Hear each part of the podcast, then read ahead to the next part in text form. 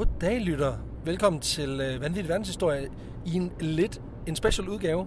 Direkte her fra øh, Fra sendevognen. Ja. ja. sende, sendevogn. Danmarks mindste sendevogn. Danmarks, IT. ja, lige præcis. Danmarks mest slammede øh, sendevogn. Det er nok ikke... Øh, altså, man kunne ønske, at vi efterhånden med al den succes, vi har, det var en Tesla, men det kan man øh, på en måde er til høre. reparation, så vi har måttet tage den her i stedet for. Lige præcis. Grunden til, at vi, øh, vi optager introen her nu, det er, at vi simpelthen er på vej væk fra, øh, fra dagens, øh, der hvor dagens historie simpelthen er blevet optaget. Vi, øh, vi har lavet en, øh, et samarbejde på øh, det her afsnit og på det, det næste afsnit med Forop Sommerland, hvor vi har været oppe og optræde i dag. Og det er simpelthen sådan, at øh, de, de spurgte for nogle måneder siden, har I lyst til at komme op og lave øh, nogle live shows, og måske også lige prøve en, øh, en rutsjebane eller to. Så det har vi gjort, og øh, vi har simpelthen været inde og optage to live episoder, hvor vi får den første i dag, som simpelthen øh, også handler om altså forlystelsespark, så der er en form for tema her. Og øh, det er simpelthen foregået i form for et, øh, et, et lille, men dedikeret publikum, tror jeg godt, vi kan sige. Jeg skal lige sige, at det er ikke fordi, at øh, altså det, det blev holdt i en bålhytte. Men og det er sådan en rigtig bålhytte med, med, med bålplads i midten og, og, og træstammer, man kunne sidde på. Det var meget intimt. Øh, der var udsolgt. Der var bare ikke så mange billetter. Jeg tror, der var en, en 30-40 billetter i alt, som man kunne få fat i, hvis man øh, ville ind og se det. Og øh, der var ikke flere pladser. Det var enormt hyggeligt, enormt intimt, og det er første gang, vi har lavet noget for så lille et publikum. Men det kunne godt være noget, vi øh, kunne finde på at gøre igen i en eller anden form, fordi det, øh, det fungerede ret godt. Det kan noget helt andet end, øh, øh, end de store shows. Det tror jeg også, man vil, man vil høre i det. Lige præcis. Og jeg tror, altså det har, været en, det har sgu været en, en dejlig dag, og også fordi, at vi har jo lige haft mulighed for imellem shows, at lige gå ud og prøve nogle ting af. Så øh, vi var lige inde og, og tage en tur i Phoenixen, som er deres, øh, deres nye forlystelse, som, hold da kæft, må man bare sige, øh, van, vanvittig rutsjebane. Ja. Altså, hvor man kommer op i en 40 meters højde og bliver skudt afsted med 95 km i timen, og får lov til at prøve et sidelæns, øh, altså sådan en skrue ting, hvor du, hvor du kører sidelæns rundt, og Ja. det vil jeg sige, det var, det var, det var rimelig hæftigt. Også og det var fordi, vildt. Jamen også fordi det jo rent faktisk var, altså det var vildt, og det var sådan snærtende til grænseoverskridende, men uden at være for ekstremt. Altså det, man blev ikke kastet rundt på sådan en ubehagelig måde, så jeg synes egentlig, det var en, det var en fed oplevelse. Så hvis man er til, til rutsjebaner, så giv da for helvede lige øh, Phoenixen et, øh, et skud, hvis I alligevel er på de her kanter. Ja. Men altså, kære lytter, nu, øh, nu får du lov til at høre episoden, og øh, ja, det kan være, der er noget værd skræt i det her lyd, det, det undskylder jeg på forhånd, men altså sådan er det, når, det, når vi går off-track. Men øh, dagens episode, det er simpelthen Peter, der øh, går fuldstændig balalaika, og vi skal snakke om temaforlystelsesparker Ja. med et, øh, med et religiøst twist. det Så, øh, godt sige. god lytter. fornøjelse.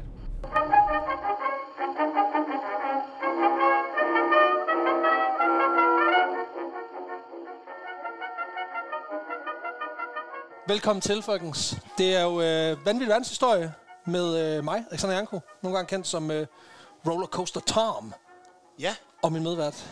Peter Løde. Ja, og til dem af jer, der ikke kender os, så er vi jo en historiepodcast, som fortæller lidt af alt muligt mærkeligt fra den skøre verdenshistorie omkring øh, ja, alle typer af emner. Og i dag der er vi jo her i Forop Sovland i en øh, meget stor bålhytte. Ja. Og det, der er sådan er lidt specielt ved det her, er jo, at vi er blevet spurgt, om vi vil komme herud og, og lave lidt underholdning, som også lugter lidt af, af forlystelsespark. Og øh, det er jo Peter, du har jo en historie med, og Ja. den, den lugter, så vidt jeg kan forstå, rigtig meget af forlystelsespark. Ja, det lugter også lidt af alt muligt andet, men det Lige lugter også lidt af forlystelsespark.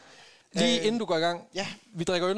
Det gør vi i alle vores podcasts. Vi har fået en, øh, en øl fra Cold Hawaii, som er en... Øh, der Det stod... ligner lidt en aprikosvand. Ja, og jeg tror, du bliver slemt skuffet. Øh, fordi det er, det er det, de kalder for en ny nordisk øl. Okay. Og Okay. hvad fanden det betyder, ved ingen. Formentlig, at der ikke er humle i. Fordi det laver man ikke så meget herhjemme. Nej. Øh, Der er til gengæld rav i. Ja, What? jeg ved ikke. Det, ja. Som i, den har, der har ligget noget harpix i den på et tidspunkt. Og så er der havtorn i, og ja. Ja. Porsche. Så øh, Fedt. skål. Skål. Og skål til jer alle sammen. Til de tre, der har noget drik. Kan du smage ravet? Ja. Kan du det? ja. Nej. Nå, Jeg har aldrig fundet rav, og hvis jeg gør, så spiser jeg det ikke. nej, okay. Det er fair, det er fair. Måske, måske skal vi lige fortælle for dem, der lytter det her. Øh, jeg vil lige sige, at det her afsnit, det kommer allerede i morgen. Ja. Øhm, Så I bliver slemt skuffet. det har vi hørt. men øh, til dem, der lytter med, dagen efter det her er optaget, så er det en bålhytte. Det er sådan lidt mere lejerskolestemning, end vi normalt. Normalt så tager vi ud og laver noget på scener, øh, hvor at vi ikke kan se publikum. Her er publikum meget tæt på. Man sidder ligesom i en, en ring omkring et, et bål. Vi kan jo godt lide at have sådan en polens tyk buffer rundt omkring vores. øh, den er vi glade for. Men det er der ikke i dag. Nej. Der er lige en armslængde, og det er jo rigtig hyggeligt. Ja. Så det er også bare for at få, så folk lige forstår, hvad er det for en stemning, der, der er herinde. præcis. Nå, det er mig, der har historien med til, til det her show. Øhm, og vi skal snakke lidt om temaparker. For der findes jo øh, mange forskellige sådan, tema-forlystelsesparker derude. Øh, her i Danmark, der har vi det ved Bonbonland, som jeg synes er et fucking mærkeligt temapark. Dedikeret til slik. Ja, et slik, du ikke kan købe nogen steder længere. Altså, du kan få dem i Tyskland, og så kan du købe lossepladsen, det er det. Jamen, det er rigtigt. Så nu er, der er det bare et land med en hund, der skider. Altså, det er virkelig mærkeligt. Men det var godt en gang. Der er også en vintemapark i Frankrig, kan jeg hilse at sige. Fedt. Øhm, Så der kan man både drikke og køre rutsjebane. ja, Ja, det- det, det er Don't det- Drink og and det- Drive roller coasters. Og der ved vi jo, at bitter erfaring i den her podcast, det er kun godt.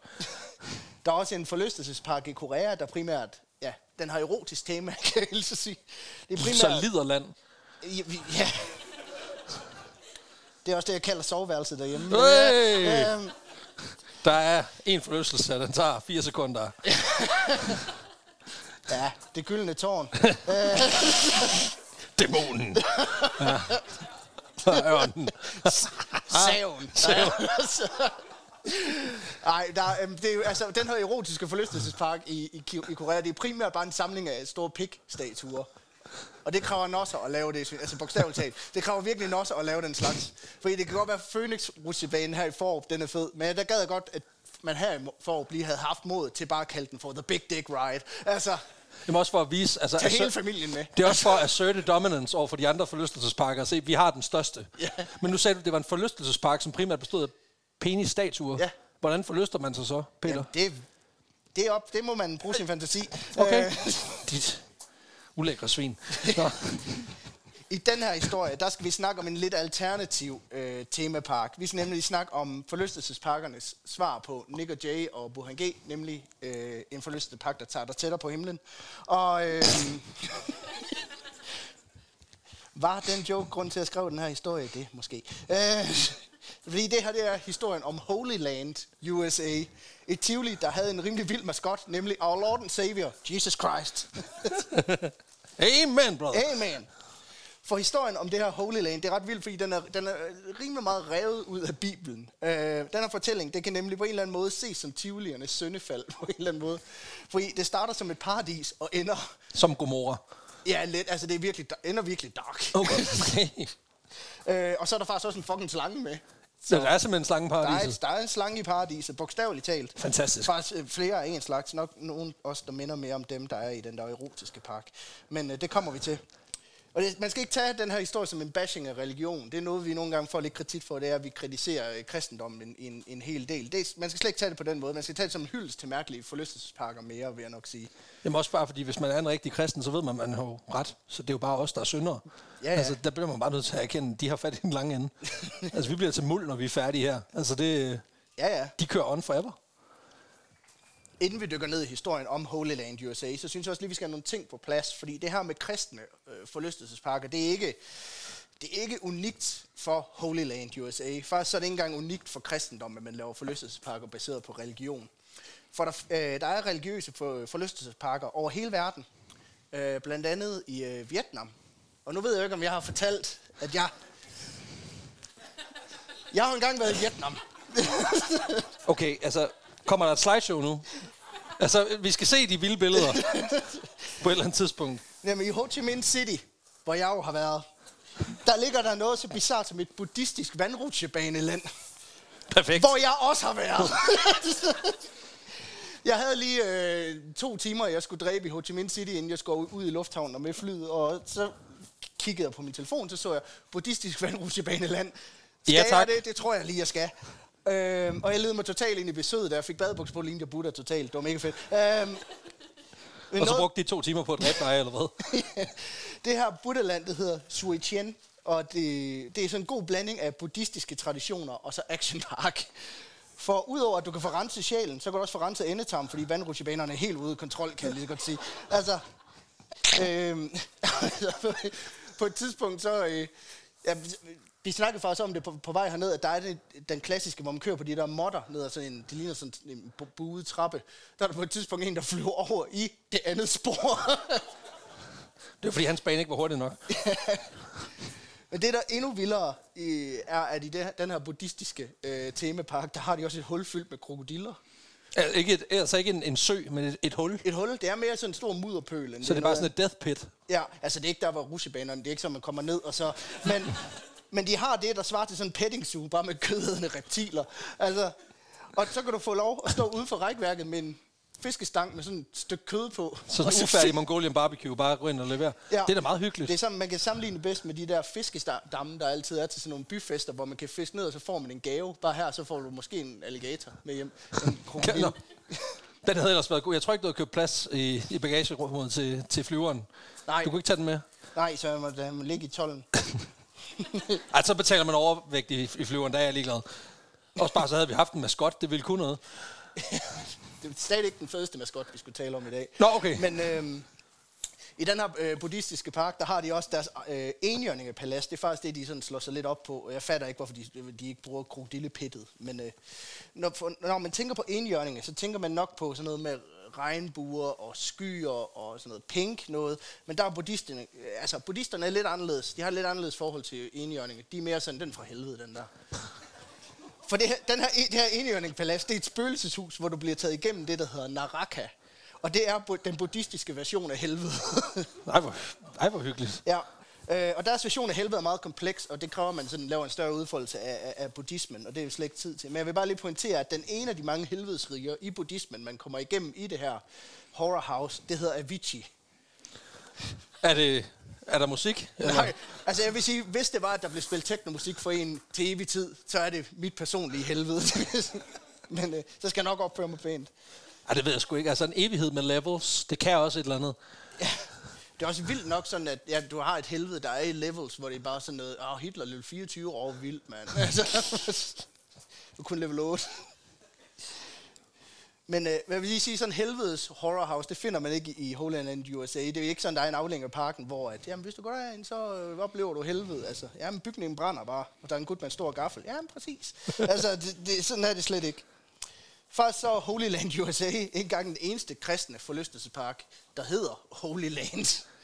Der, ah. øh, så vidt jeg kan finde frem til, så er der mindst tre forskellige kristne forlystelsesparker, der alle sammen hedder Holy Land, og de har ikke noget med hinanden at gøre. Øh, der er Holy Land USA i Waterbury, Connecticut, som vi taler om i dag. Så er der det, der hedder Holy Land Experience, som ligger i Florida. Og så er der det, der hedder, bare hedder Holy Land, som ligger på Mallorca. På Mallorca? Ja. Kæft en ferie, jeg ikke skal bede om. altså, Mallorca var træls nok i forvejen, men... Og så også lige at skulle tage den der... Mallorca svar på ja. tur Sommerland, men bare lige med, du ved, ja. retskaffenhed og 10 bud lige face. Hvis man tænker sådan helvedes horrorhouse ikke kan blive værre, så forestiller det, det er fyldt med tyske turister. det er mit personlige helvede, egentlig. Ja, det var egentlig også bare, nu starter vi lige lidt med et sidespring, men det er også mere, hvor, hvornår skulle vi ellers få lov at snakke om en buddhistisk øh, vandrutsjebanepark? Hvor du har været. I. Ja, lige præcis. øhm, og Holy Land USA er måske også sådan den ældste, i hvert fald den mest kendte religiøse temapark. Og kilden til det her Holy Land USA blev faktisk lagt allerede i 1934. På det her tidspunkt, der turnerer der en gut op og ned langs med den amerikanske vestkø- øh, østkyst, og hans navn det er John Baptist Greco. Og det er ret sjovt, fordi han hedder Baptist Greco, og det kan bogstaveligt talt oversættes til den græske baptist. Perfekt. Prøv at gætte, hvad for en religiøs bevægelse han er med i. Jamen, han er vel græsk ortodox? Nej, han er bare katolsk. Nå, så skulle jeg ikke have gættet. Nej, men uh, John Baptist Greco, han er faktisk meget troende romersk katolsk, så det er heller ikke noget med Grækenland at gøre. Nej. Øh, og på det her tidspunkt, der har ham her John Baptist Greco arbejdet som advokat i Connecticut i en årrække, efter han blev færdig på jurastudiet på Yale i øh, 1914. Men her i 1934, der har han så begivet sig ud på en hellig mission, kan man vist godt sige. Han har øh, nemlig netop åbnet en afdeling af det, der hedder Catholic Campaigners for Christ. Og Catholic... The KKK? Nej, The CCC. Nå, okay. ja, det andet var taget. Så. Legal, legally Satan. Og den er også træls at blive ramt med sådan en season desist, sådan en trademark. Prøv at du bliver nødt til at lave det om. Find nogle nye bogstaver. Ved du hvad, den tager vi, den der. Den løber vi med. Catholic Campaigners for Christ, det er et trosamfund, som er blevet grundlagt af en gut, der hedder David Goldstein. Og som man måske kan høre på efternavn, så Goldstein, han var faktisk jøde. Øh, jeg siger ikke noget. Jamen, det, det er han. øh, han er så konverteret til katolicismen, og derfor har han gjort det til en dyd i, i livet, hvis man kan sige på den måde, at formidle det kristne budskab til så mange ikke-troende, som og, og det overhovedet kan lade sig gøre. Og derfor så har ham her Goldstein altså grundlagt The Catholic Campaigners for Christ, der har til formål at prædike det kristne budskab og skabe stærke religiøse sådan, relationer og fællesskaber. Og det er en del, eller sådan en afdeling af, af det her, man kan sige, som John Baptist Greco han har været med til at oprette her i 1934. Og derfor så bruger han de her år på at rejse op og ned af den amerikanske østkyst for at prædike og missionere over for dem, der nu bor i de her byer. Han er ikke uddannet præst, men især sådan i de her romersk katolske kredse, der bruger man meget det her med elders i kirken. Altså en, der er religiøst uddannet og kan, har været sige, med i lang tid. Har været med i lang tid, en veteran i klubben, hvis man kan sige det på den måde. Øh, hvis, han, hvis det var en Facebook-side, ville der stå top-fan, helt sikkert. Kæmpe øh, top-fan, lige ja. der. Men han er ikke præstuddannet, men har, forkynder og står for nogle arrangementer og sådan noget i, i, i formidlingen af kirken. Så det er mere den rolle, han har i den her bevægelse. Han er præst light, hvis man kan sige på den måde. Og måske så skal vi lige runde ham og hans baggrund lidt. For John Baptist Greco, han kommer oprindeligt fra Waterbury i uh, Connecticut, øh, hvor han har tilbragt en stor del af sin teenageår. Hans forældre, de er øh, italienske immigranter, og nogle få år efter han er kommet til verden i øh, år 1895, der beslutter forældrene sig for at rejse tilbage til Italien for en stund. Højst sandsynligt på grund af økonomiske problemer. Så Johns barndom den blev egentlig i høj grad tilbragt ved Avellino i det øh, sydlige Italien, før familien igen vender tilbage til Waterbury i Connecticut, da han er 13 år gammel. Det er en meget religiøs familie, han vokser op i, kan vi godt sige. De er fast inventar i den lokale kirke hver søndag, og det her med bibelvers og salmer, det er deres x-faktor. Det er det, man bruger fredag aften på øh, i fællesskab. Og derfor så er det heller ikke forbløffende, da John efter high school starter på præstestudierne øh, ved Catholic University i Washington D.C det her præstestudie, det må han så droppe ud af relativt hurtigt igen, simpelthen af helbredsmæssige årsager. Som man det, er, det. det er hårdt for ham. Ja, jeg kan ikke finde ud af præcist, hvad det er, der plager ham i de her år, men nogle steder fremgår det som mavesmerter, Øhm, ja, for jeg tænker, at når man går på præstestudiet, altså normalt læsumad, det er spaghetti kødsovs, præstestudiet, oblater. Tænk. ja, der får du også i mausi. Det kan ja, sådan er det. Du skal sgu have nogle kostfibre, Greco. Altså, det går sgu ikke, det der. Der er nogle kilder, der peger på, at det, det kan være en form for stress, han har været ramt af. Om ikke andet, så dropper han i hvert fald ud, fordi hans helbredsproblemer gør det svært for ham at gennemføre studiet. Og så nøjes en jura. Ja. Ja. ja. Jamen, det er også ja, han teologi light. Han vælger jurastudiet, som jo lige er til at dalle sig igennem, ikke? Ja, ja, præcis. Og så kun på Yale, ikke? Som sådan er et af de aller stærkeste på, ja, på verden. Ja, ja, ja, selvfølgelig. Altså, det giver mening. Ja. De har bedre kost, det er derfor. Hvis man er lidt presset, så er jurastudiet nok ikke vejen at gå. Altså, jeg siger, prøv at høre. Hvis man spørger en advokat, hvorfor det er ulovligt at stjæle, så svarer han, jamen fordi det ifølge straffelovens paragraf 285 har en strafferamme på op mod halvandet års fængsel, og i grovere tilfælde teori stiger strafferammen ifølge straffelovens paragraf 286 til 6 års fængsel. I straffelovens paragraf 286 angives også en række momenter for, hvornår der kan blive tale om yderligere skærpet straf. Men hvis du spørger en præst det samme spørgsmål, hvorfor det er ulovligt at stjæle, så siger han, fordi det står i Bibelen. 10 bud. Gør som man siger, ellers lyn i face. Fat det. Efter studietiden over, og han kommer ud med sin mega nemme uddannelse i uh, jura, så åbner John Baptist Greco så sin egen advokatpraksis, hvor han uh, især hjælper andre italienske immigranter med at få retshjælp. Og ofte så tager han ingenting for den her ydelse, uh, eller gør det i hvert fald for, for småpenge. Og da han blev spurgt, hvorfor, så svarer han, jamen Jesus prædikede jo, at uh, man skal hjælpe sin næste. Og det synes jeg bare er helt vildt sødt. På en det er da helt vildt sødt. Ja. Det er også virkelig dårlig business sense, men okay. Ja, man kan også sige, at Jesus han kunne lave sten om til brød, ikke? så han havde jo ikke brug for noget at netto, altså. når han havde fri. Uh, han havde ikke brug for penge på samme måde. Men apropos fritid og, og, og, og sysler, så engagerer John sig også voldsomt meget i det kirkelige liv, når han så endelig har fri fra sin, ja, det er vel frivilligt arbejde, kan man kalde det. Øhm, Udover at han er den her form for ældste i den lokale Church of Our Lady of Lords, så er han også fast inventar i den lokale radio, hvor han en gang om ugen læser bønder og bibelcitater op. Og der melder historien ikke noget om, hvorvidt han prøver at gætte sig frem til dommedag, men... Øh, det men han regner, han, vi ved, han regner fiskene med, hvis det er. Altså, han har styr på det. Han, han, ja, han har en jurauddannelse. Ja, ja, præcis. Han, han har styr på lovens ord. I 1934, der grundlægger han så den her afdeling af Catholic Campaigners for Christ, the CCC, der sender ham op og ned af østkysten for at prædike forskellige steder i, i USA. Og i slutningen af 1940'erne og starten af 50'erne, der starter ham og en kammerat så et kristent movement i Waterbury. Og målet med det her movement, det er ret simpelt. To put the Christ back in Christmas. Nå, så det er simpelthen, altså det er fordi kristen, altså julen er blevet for kedelig. Ja, og det kan jeg Øh. godt forstå, når man kommer fra Italien, hvor en stor del af julen er en fuld heks, der flyver spritflyvning på en popcrawl rundt i landet for at finde Jesus. Så kan jeg godt forstå, at man er sådan, men hvor er Jesus? Altså,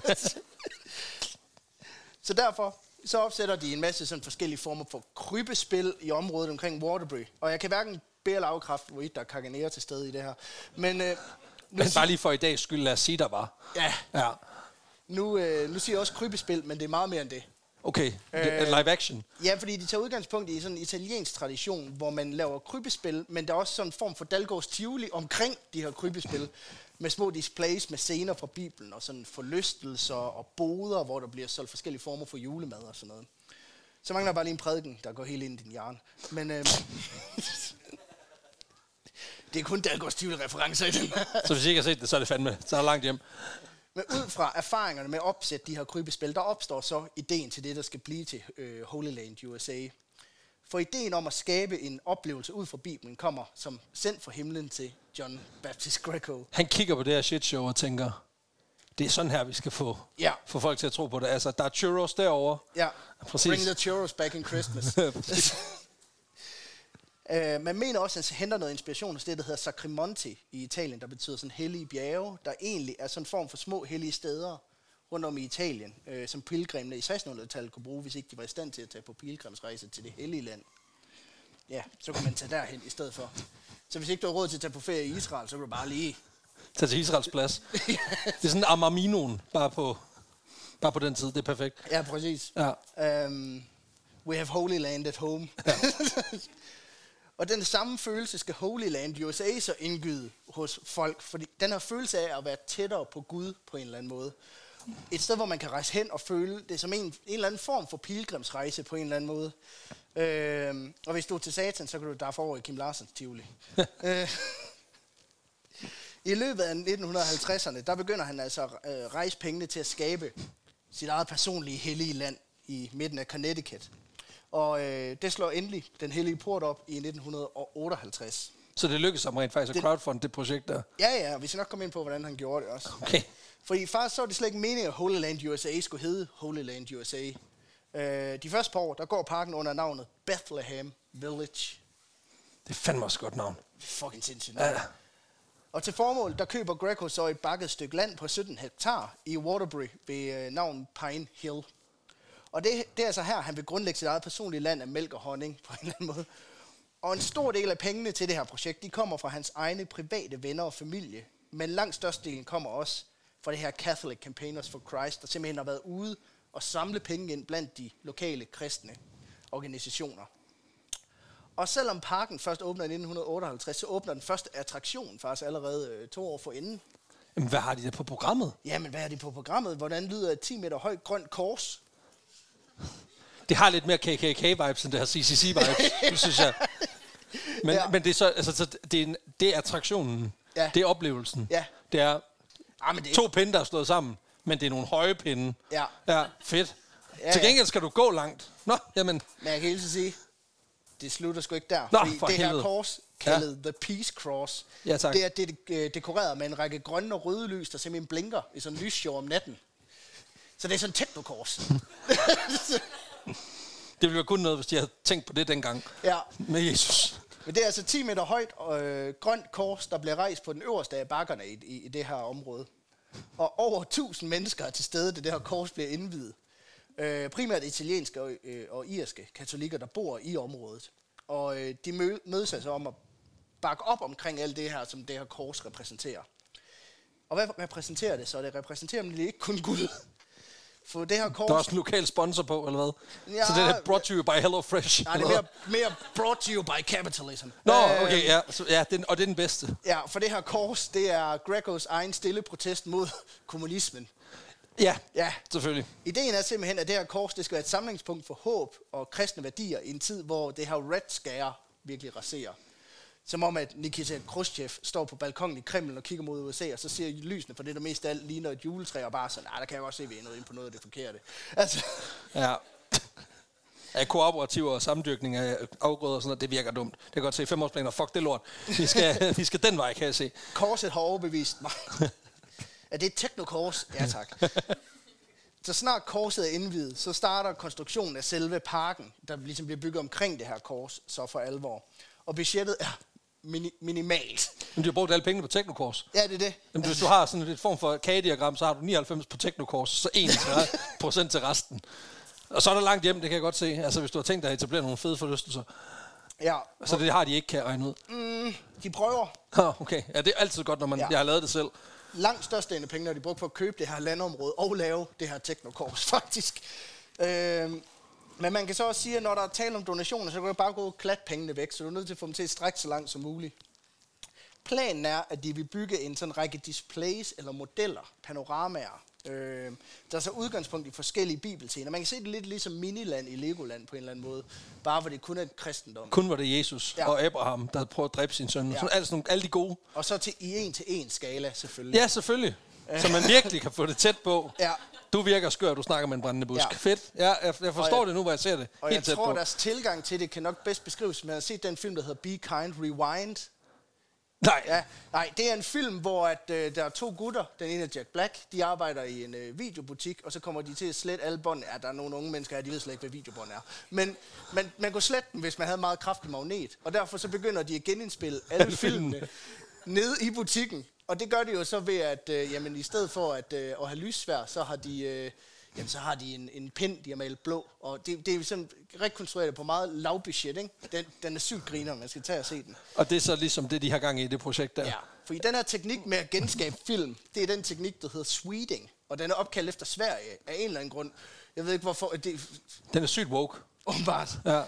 Altså, man genskaber en film på ultralavt budget. Hvis man skulle sweet Titanic, så i stedet for banebrydende special effects og sådan enorme modeller til at rekonstruere Titanic, som den var i virkeligheden, så bruger du en plastikbåd og en isterning i en børnepool for at genskabe scenen, hvor flere tusind mennesker drukner. Det er den approach, de ligesom går til det Du her. skal bare filme det meget tæt på. Ja. ja. En stor del af de her scener øh, fra Bibelen, dem bygger de nemlig af materialer, som de har fået doneret af lokale ildsjæle. Ja, Hobby Lobby har lige været inde og smide en, ja. et vognlæs. Lort. Build your own crosses. Ja.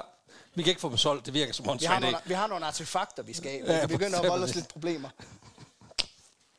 Men de her ting, det er eksempelvis forskellige stykker skrotmetal. Fedt. Det er cement, det er mursten, og så er det helt vildt mange aflagte badekar.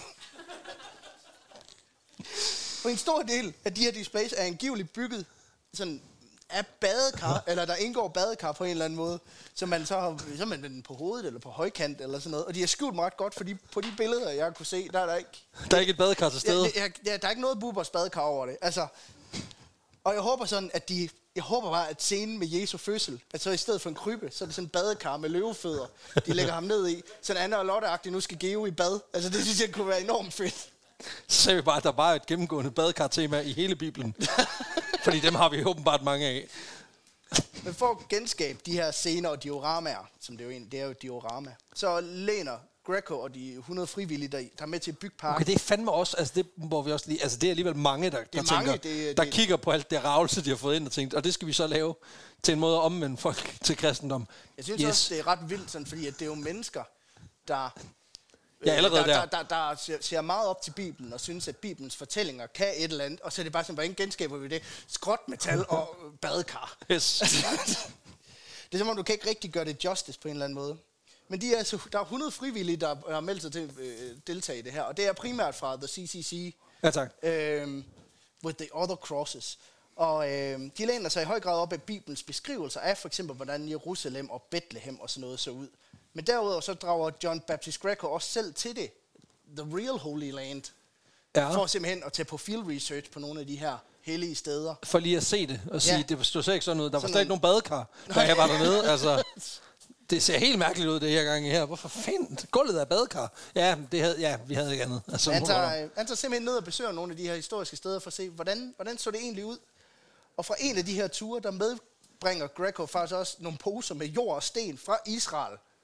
Okay, det er, vi- et over, det er et uoverskueligt projekt.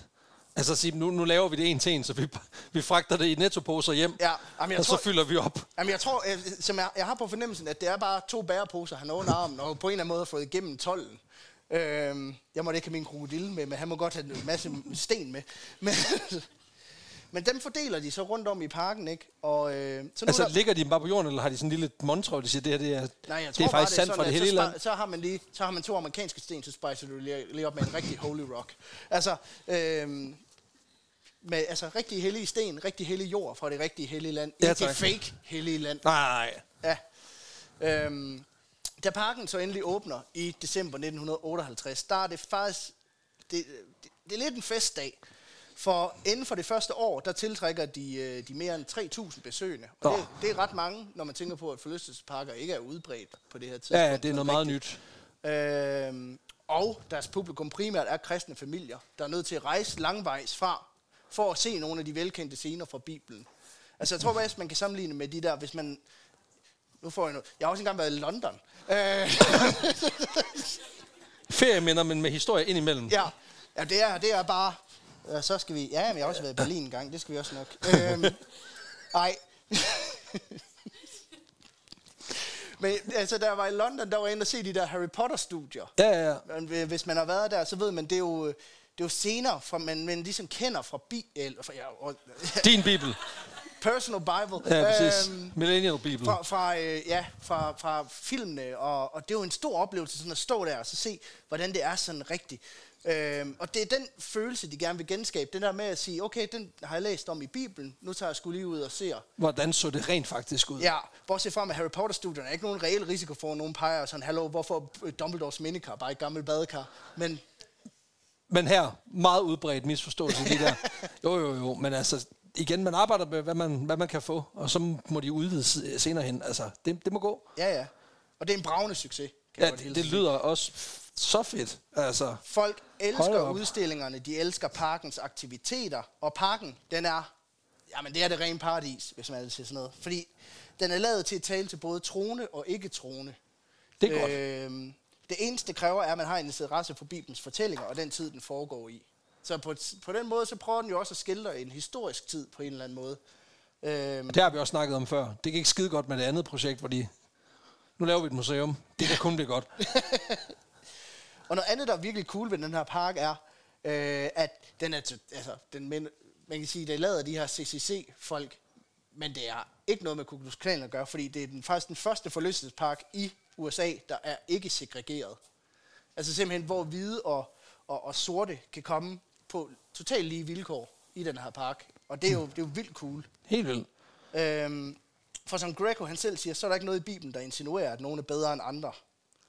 Og det, det er jo rigtigt. Altså, Ja, hva? der er lige noget med kønnene, men altså... Nå, ja, ja. Nej, men kvinder må ikke komme. den har jo bare sådan lidt en klang af, at men prøv at høre, Bibelen er su- super cool, medmindre du er du ved, homoseksuel, fordi så er det en synd, og hvis du er en kvinde, så skal du lige gøre det her, det her, det her, det her, og ikke det der i hvert Men fald. hvis du er afroamerikaner, så... Præcis, kom ind, kom ind, altså for helvede. Bare roligt, vi er helt cool herovre. Ja, men det betyder selvfølgelig også, at de, det første år, der er en del af klientellet, det er jo også afroamerikanere, der synes, det er fedt at tage et sted hen, hvor de bare kan få lov at, Og gå rundt. Og gå rundt på, på, på lige fod med alle andre. Og over de næste par år, der udvider de så løbende den her parks attraktioner og aktiviteter. I 1960, der skifter parken så også formelt navn til Holy Land USA. Og for at markere det her skældsættende øjeblik, så får parken simpelthen sit eget skilt op ved siden af det her, øh, det her store kors på bakken, som vi talte om lige før. Altså sådan en tivoli-skilt. Nej, altså de, de er inspireret af Hollywood-skiltet. Ja, Ja, det er sådan nogle kæmpe bogstaver. Bare i stedet for Hollywood, så står der Holy Land USA. Og at de ikke har kaldt det for Hollywood, det synes jeg, at det er... det er decideret idiotisk. altså, de havde muligheden, det var en slam dunk, men altså... Ja, Samtidig med det her skilt, så tilføjer de også nogle ting, man kender meget fra forlystelsesparker. Primært boder og gift shops. Altså, så når du forlader parken, så er det simpelthen en exit through the holy gift shop. så får man lige en nøglering, og du kan købe noget sådan noget slim, og Ja. måske et langt, meget langt rør med noget slush ice. Alle de, gode, alle de fede ting, ikke? Ja. Bare med Jesus på. Ja, ja, det- ja, ja fedt. Jesus slush. Øhm, Det er den bedste, det er den bedste slags. Ja, du kan købe, alle, altså, du kan købe krus med Jesus ansigt på, ved jeg. Øhm, jeg ved ikke, om man kan købe t-shirts, hvor der står, I went to Holy Land and all I got was this lousy t-shirt. Men det kunne være vildt fedt. Men man kan få en masse derinde. Jeg ved ikke med uh, DIY crucifixer, om det er noget, de sælger. Men øh, Men det burde de jo, Det om burde ikke andet. da parken er på sit højeste i midten af 60'erne, der indeholder parken over 200 bygninger og øh, tiltrækker over 40.000 besøgende om Det året. fandme også mange for en så tematiseret park. Ja, Jeg kan sige, for Sommerland har omkring 600.000 om året. Ja, men det her det er noget mere specifikt. Ja, det er altså, det, er jo, mere det er jo specifikt to stadier over alle, der, hedder rød, der er rødhåret, hedder Simon. Den pakke til jer. altså, nej, men det, altså, jeg ved godt, det, selvfølgelig, der er mange kristne, I get it, men, men der er ikke mange, der er så kristne, at de tænker, vi tager den skulle lige. Det bliver en del af roadtrippet, det her, 100%. Men det kan godt være, at jeg undervurderer det helt vildt, men det er nok bare min. Det, jeg tænker i hvert fald, det er lidt uden for min comfort zone. Jeg tror, jeg vil bryde brand, hvis jeg gik derind. Jeg vil elske, hvis der var... Nu har jeg kigget meget på mærkelige temaparker i forbindelse med det her. Jeg vil elske, hvis der var en temapark, der bare var alle, ja, alle der hedder Simon og Rødhåret Land. Hvor det er bare sådan, når du kommer ind i bilen sådan, og skal købe billet, så er det bare sådan, er du rødhåret? Ja, det kan du se. Åh, ja, det er rigtigt. Hvad hedder du? Jeg hedder, jeg hedder Karsten. Jamen, så kraftigt fuck af med dig. Vend, vend kajakken. Nå, okay, ja, du hedder Simon, og du er også rødhåret. Ja, hvad med dit barn? Jamen, han hedder Claus. Ja, så, så, så, du Så må kan- han jo sidde i bilen. ind. Det var måske også for specifikt, det skal jeg ikke afgøre. På det her tidspunkt, der har Holy Land omkring sådan 5-6 forskellige attraktioner, eller forlystelser, hvis man kan kalde det det. Det er ikke helt forlystelser på den måde, man kender det sådan fra for. Det er ikke sådan noget rusjebaner. Det er mere de her genskabelser af forskellige scener i, i en-til-en skala. Øh, Du finder ikke nogen træstammer med Jesus-tema, hvor du bliver sprøjtet til med, med, med vand, og så når du får det i ansigtet, så er det vin. Altså, det var en, Der er mange muligheder for at lave noget fedt, men man vælger... Nej. eller et spøgelseshus, hvor, de, hvor der pludselig popper zombie Jesus op, sådan, ah, på tredje dagen opstand for de døde. Altså, det, så, det, sådan, der, er, der er ikke sådan rigtig noget af den slags. Det er mere mellow ting. Øhm, det er mere det her med at gengive de her be- begivenheder fra Bibelen. Men man skal så også huske på, at det er sådan, det har lidt en gamle by over sig også, fordi der går også de der skuespillere rundt, altså der prøver at... så At spille. Ja, altså så er der nogen, der er klædt ud som... Øh, siger- Fariser. fariser, eller en romers centurion i, i Jerusalem og sådan noget. Så på den måde, så er, der jo, øh, så er der jo lidt liv og lidt at se på en eller anden måde. Men jeg synes jo også, at jeg synes jo, den gamle by er fucking nederen. Hvorfor?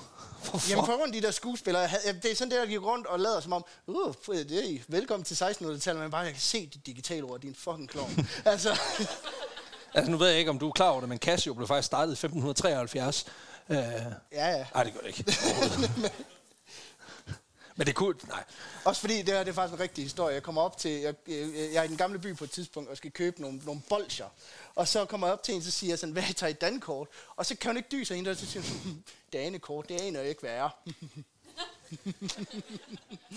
Men vi tager mobile pay. Og det synes jeg bare, fuck, altså, det synes jeg bare mega latterligt.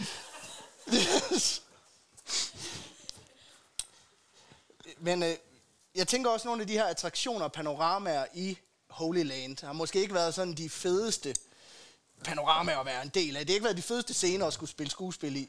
Altså en af attraktionerne er katakomberne.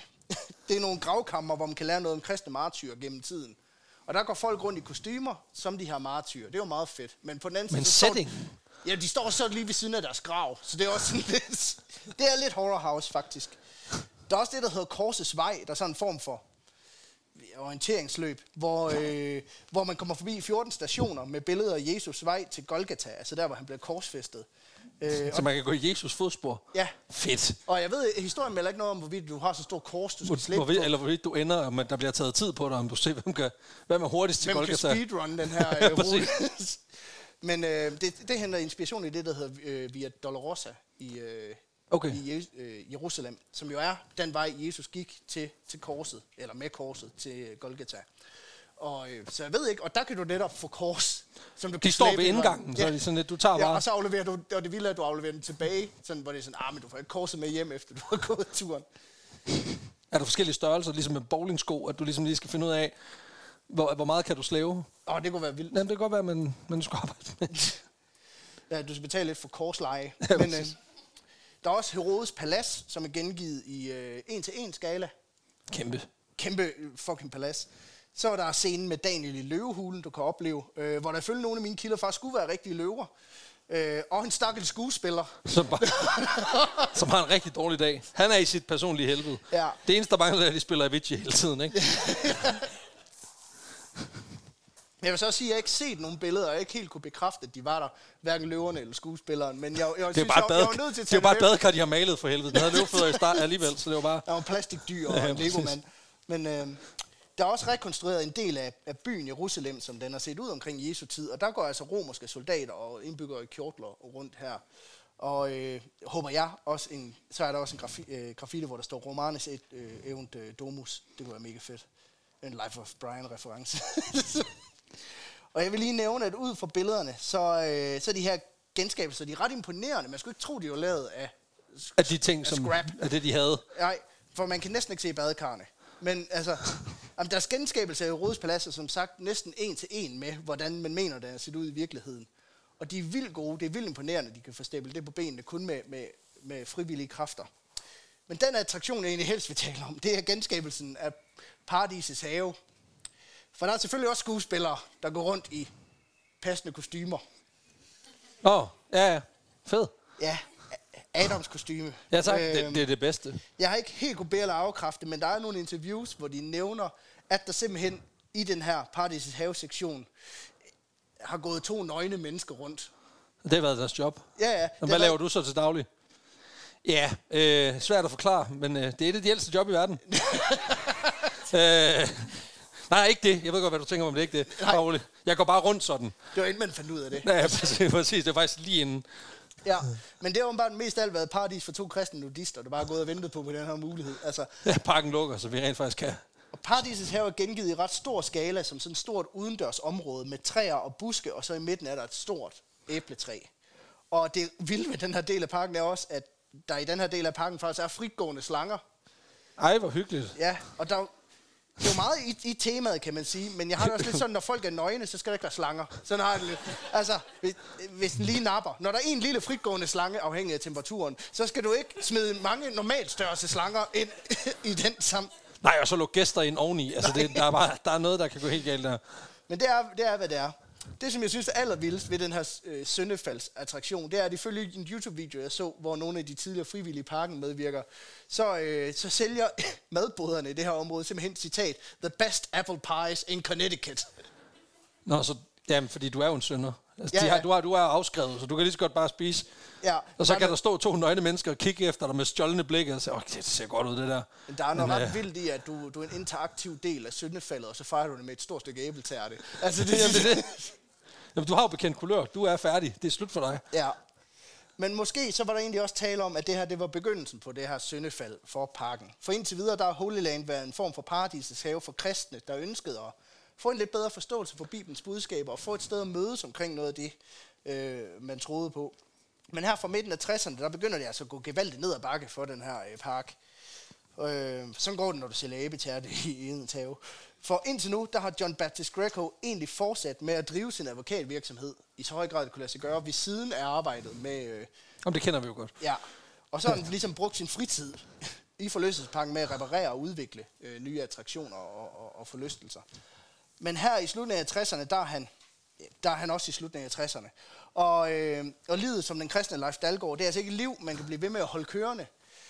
Det, det er hårdt at Ja. skulle op og skifte øh, lys i teknokorset og sådan nogle ting.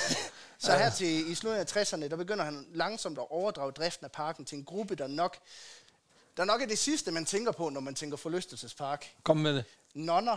Ja. Og de er jo kendt for deres øh, forlystelsesparkdrift rundt omkring i det meste af verden. Altså, de driver de bedste af dem alle sammen. Jamen, det er det. De her nonner, de er simpelthen en del af den nonneorden, der hedder Religious Sisters Filippini.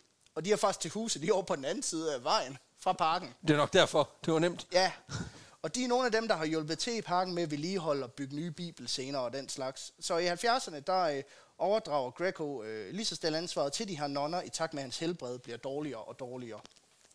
Og det er ret vildt, for John Baptist, John Baptist Grecos helbred og parkens helbred følges ligesom på en eller anden måde ad, at jo dårligere han bliver, jo dårligere bliver parken også. I takt med, at han bliver ringere og ringere, så, øh, så går det også længere og længere imellem, at parkens indhold og attraktioner bliver vedligeholdt. Og der er ikke noget mere deprimerende, end at komme i en forlystelsespark, der begynder at synge på sidste vers. Ej, det er, sådan, det er virkelig uhyggeligt. Der, hvor den er sådan 2% fra, det er sådan noget forladt Ja, sted, du går ud og, Og er tager sådan, billeder. der, der er andemad i badesøen, og, og gederne i pettingsugen er stukket af, og sådan noget. Ja, ja, præcis. Folk, der arbejder der, er sådan, jamen jeg gider heller ikke være her. Altså, men Adam og Eva er blevet lidt gamle og runket på deres øh, Ja. igennem tiden. Nå, sådan det hænger lavt. det. Det er verdens længste vinblad, de er ude i i hvert fald. Men det skyldes jo nok, at John Baptist Greco var den sådan primære kraft bag den her park, og var den, der typisk samlede folk til at vedligeholde og udbygge det her sted. Så i øh, 1984, der lukker Holy Land USA, altså sin hellige porte, for aller sidste gang. Og kort tid efter, der dør John Baptist Greco så i en alder af 88. Og det synes jeg er ret smukt, fordi det er næsten ligesom helten Samson fra det gamle testamente, hvor hans kraft sad i håret. Ja, John Baptist Greco sad bare i parken. Det synes ja. jeg er meget smukt. meget fint. Og så skulle man tro, at så historien over. Nej, det bliver meget værre. For hvis man troede, at parkens syndefald var over, så kommer I til at have det næste, der sker. Øh, John Baptist Greco, han dør som ungkal, og det betyder, at der er ikke nogen formelle arvinger til den her park, øh, eller den her ejendom, hvor den ligger.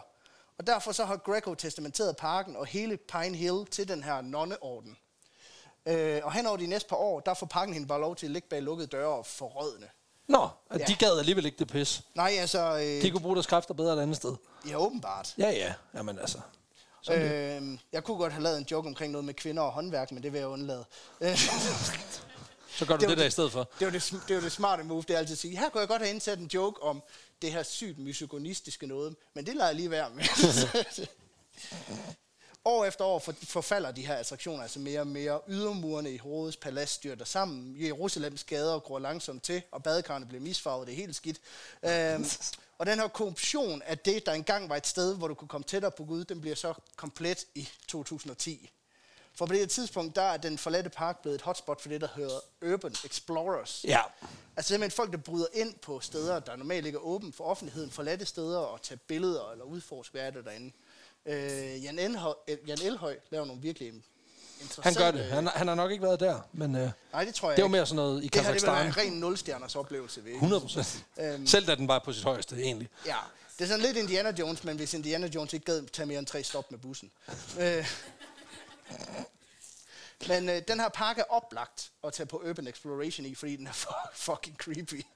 20 års forfald har ikke været god ved det, og det, der, der er noget spooky over at se bibelscener, som er faldet fra hinanden, og sådan, der er en Jesus-statue derinde, som står sådan med, med armene spredt ud, og der er der bare sådan noget sort, der løber fra øjnene og ned over Ah! kinderne, som om... God og- Jesus! Ja, men det er sådan lidt rødligt, så det er, det er nærmest som om, at den, Den græder den blod. græder blod. Ja. ja. Øhm, så der er noget virkelig uhyggeligt over de her øh, scener, der ligger og rødner. Der må også være noget i dem, der ikke kender forhistorien, der går rundt i det her tabloer, og lige pludselig, så står der bare midt i det hele et gammelt badekar, og man tænker, hvad fanden har det været brugt til? Hvorfor står det her? Det giver ingen mening. Det er krybben. Nå, okay, Nå, det giver mening. det giver, det Ja, mening. Klart, Hvorfor? klart. At, øh, han, altså, han ser ikke så tilfreds ud nede i badekar med sin krybe. Nej, altså han græder blod. Så-.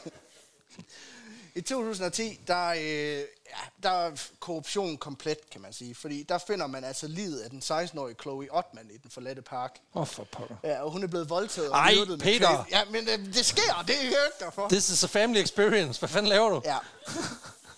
Hun er, blevet, hun er blevet bippet og bippet. Ja. Ja. Ej. Det bliver faktisk meget værre. hun, er blevet, øh, jamen, hun er blevet voldtaget og myrdet ved at blive kvalt. Og det viser sig, at øh, Chloe har været på Urban Exploring øh, med en af sine venner, den 19-årige Francisco Cruz. Og han har så Bibbet og bibbet. ja, bippet og bippet for foden af det her kors. op Ej, okay. You sick fuck. Altså, Ja. Og med det så slutter historien. og jeg, jeg sad faktisk virkelig længe overvejet, skal jeg inddrage den her scene? Men jeg ved, at jeg synes på en eller anden måde, at der er noget, der er noget vildt i det her med, at jamen, den, den starter som et helligt sted og slutter med noget, der er så brutalt og barskt og, og, og, og, og syndigt på en Ja. eller anden måde. Ikke?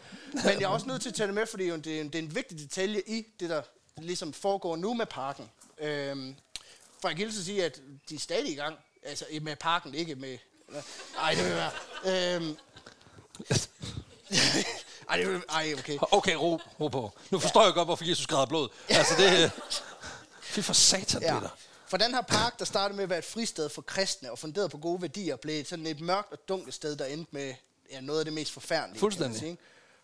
Og dog, fordi lidt ligesom Jesus, så genopstår parken fra de døde. Øh, fordi der er i hvert fald noget, der tyder på, at der er en fremtid for Holy Land USA. Siden parken lukkede, der er korset på bakken blevet udskiftet to gange øh, af frivillige kræfter, og hver gang så har korset været større end sidst. Ja, selvfølgelig. Ja, ja, ja, altid. Større og bedre. Ja, nok fordi de gerne vil have Putin ser den måske. Øh, jeg, jeg ved ikke noget med lysshowet, om det er blevet vildere, om det er sådan, at så kører der bare Avicii. Altså, de har RGB-bånd, de bare har været nede og kastet ud over. Men øh, parken findes reelt set stadig væk. Øh, den har aldrig været lukket formelt, altså de har aldrig lukket den permanent. Hvis du går ind på Google, så står der ikke det der, der står bare lukket midlertidigt, står ikke lukket permanent. Nå. Den har også stadigvæk sin egen hjemmeside, øh, og der er stadigvæk aktivitet i parken af frivillige, der, øh, der arbejder med at restaurere den. Og først så købte Waterbridge Borgmesterparken i 2013, så der er liv og en del kræfter, der prøver på at, at genetablere området, så det måske igen på et tidspunkt i fremtiden kan åbne dørene for nye øh, pilgrimsrejsende, hvis man kan sige det på den måde. Og indtil da, så vil jeg bare slutte med ordene. Holy Land er jord for Isla- Israel, er du kommet. Til jord i bunden af et beskidt badekar skal du blive, og i jorden skal du igen opstå. Amen. Peter, for helvede. Ja, Hvad det var det, du har historien om Holy Land, Ja, USA. tu- tusind tak, tror jeg. Peter, det var... Jamen, jeg ved heller ikke helt. Jamen, det er også igen det der, at nogle gange så har det en eller anden stor forkromet afslutning, og det går du sådan set, men den, den har bare lige en lidt mukken Jamen, karakter det, start, her. det starter med nogle, nogle, nogle, nogle søde kristne, ikke, der meget gerne vil have et sted at mødes og dyrke deres, øh, deres, deres, øh, deres tro. Og så slutter det bare super dark. Ja. Jamen, du sagde det jo, og, øh, og, og var også sød til at, at, at spoile, eller ikke, i hvert fald disclaimer, at der kommer noget senere, som var træls. ja. Men det var jo sådan set det, Det var sådan folkens. set det. Så tusind tak, fordi I gad at høre på os. Jamen, velkommen tilbage, kære lytter. Jeg håber, du... Vi er stadig i bilen. Vi har, vi har rykket os øh, et par kilometer siden øh, vi var her sidst. Nu, øh, nu skal vi lige have rangeret historien om øh, Holy Land og de religiøse parker på, øh, på barometeret. Vi har vores fem kriterier. Vildskab, lol-faktor, extra spice, uniqueness og Indflydelse. Og Et totalt det er totalt random, og ja, men præcis. Det er, prøv at høre, vi har smidt, vi har smidt alt, alt øh, system over bord. Det er, det er ren rogue nu. Og øh, jamen, altså, vi skal lige have den bedømt. Så vildskab, hvor fanden ligger Holy Land på, på vildskab? Altså, øhm, det er jo ikke, det er jo ikke den, den vildeste historie, vi har lavet. Altså man kan sige, på papiret sker der jo ikke så meget. Det er mere fokus på en mærkelig temapark. Øhm, men der er jo det her element af, at den på en eller anden måde falder fra hinanden, og der er den her syndefaldsanalogi, jeg har prøvet at trække lidt ned over det. Øhm, se, jeg kan godt starte. Jeg vil gerne give den en, ja, en, en 4. ja, det synes jeg er lavt. Synes du det? Øh, det synes jeg lidt er lavt, men, men altså, jeg, jeg er heller ikke meget højere selv. Jeg tror, jeg vil give den en 5'er, måske en lille 6'er. For jeg synes egentlig, det er ret vildt, at man tematiserer sin, sin park omkring ren og skær. Vi skal have solgt, øh, vi skal have solgt Jesus Kristus. Det er, god, det er glad budskab. Hvordan gør vi det? Jamen, det gør vi med nogle slattende tabloer, og der er bygget, ja, præcis, og- og bygget af et, et stort technokors, og så bygget af, og så et tableau bygget af gamle badekar. Det kan noget. Hvor, hvor grinerne er det? Jamen altså, der tror jeg, jeg er på en, en femmer. Det er sådan rimelig øh, run of the mill gennemsnitligt. Altså, der er ikke sådan nogle crazy highs, og, og det, det eneste, der er sådan der, hvor det, det trækker måske endda lidt ned, det, det er den lidt, det er lidt skrabede slutning, hvor det bliver virkelig dark. Men det har også en eller anden skæbnens ironi over sig, som jeg synes også kunne, kunne et eller andet.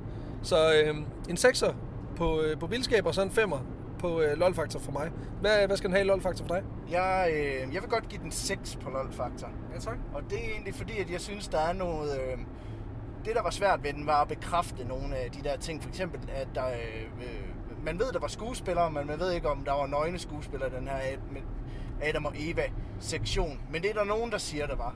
Og jeg vil sige, hvis det var rigtigt, så vil jeg score den højere, end jeg gør. Ja. Øhm, så jeg vil, godt give den, jeg vil godt give den 6, og det er fordi, jeg synes, den har nogle ret sjove elementer, det her med badekarne og alt det her. Ja, lige præcis. I forhold til, hvad man siger, uh, uniqueness, altså, det, det, der var tre med samme navn, gør jo, den er svær at gøre unik, men historien bag øh, med hele CCC, der skal, der skal prøve, der er ligesom at prøve at sige, vi, vi gør det med, vi, vi kører den sgu ind med forlystelsespark. Det kan jeg enormt godt lide, så jeg, den, får en, øh, den får en solid 4 fra mig. Ja. Det... Øh,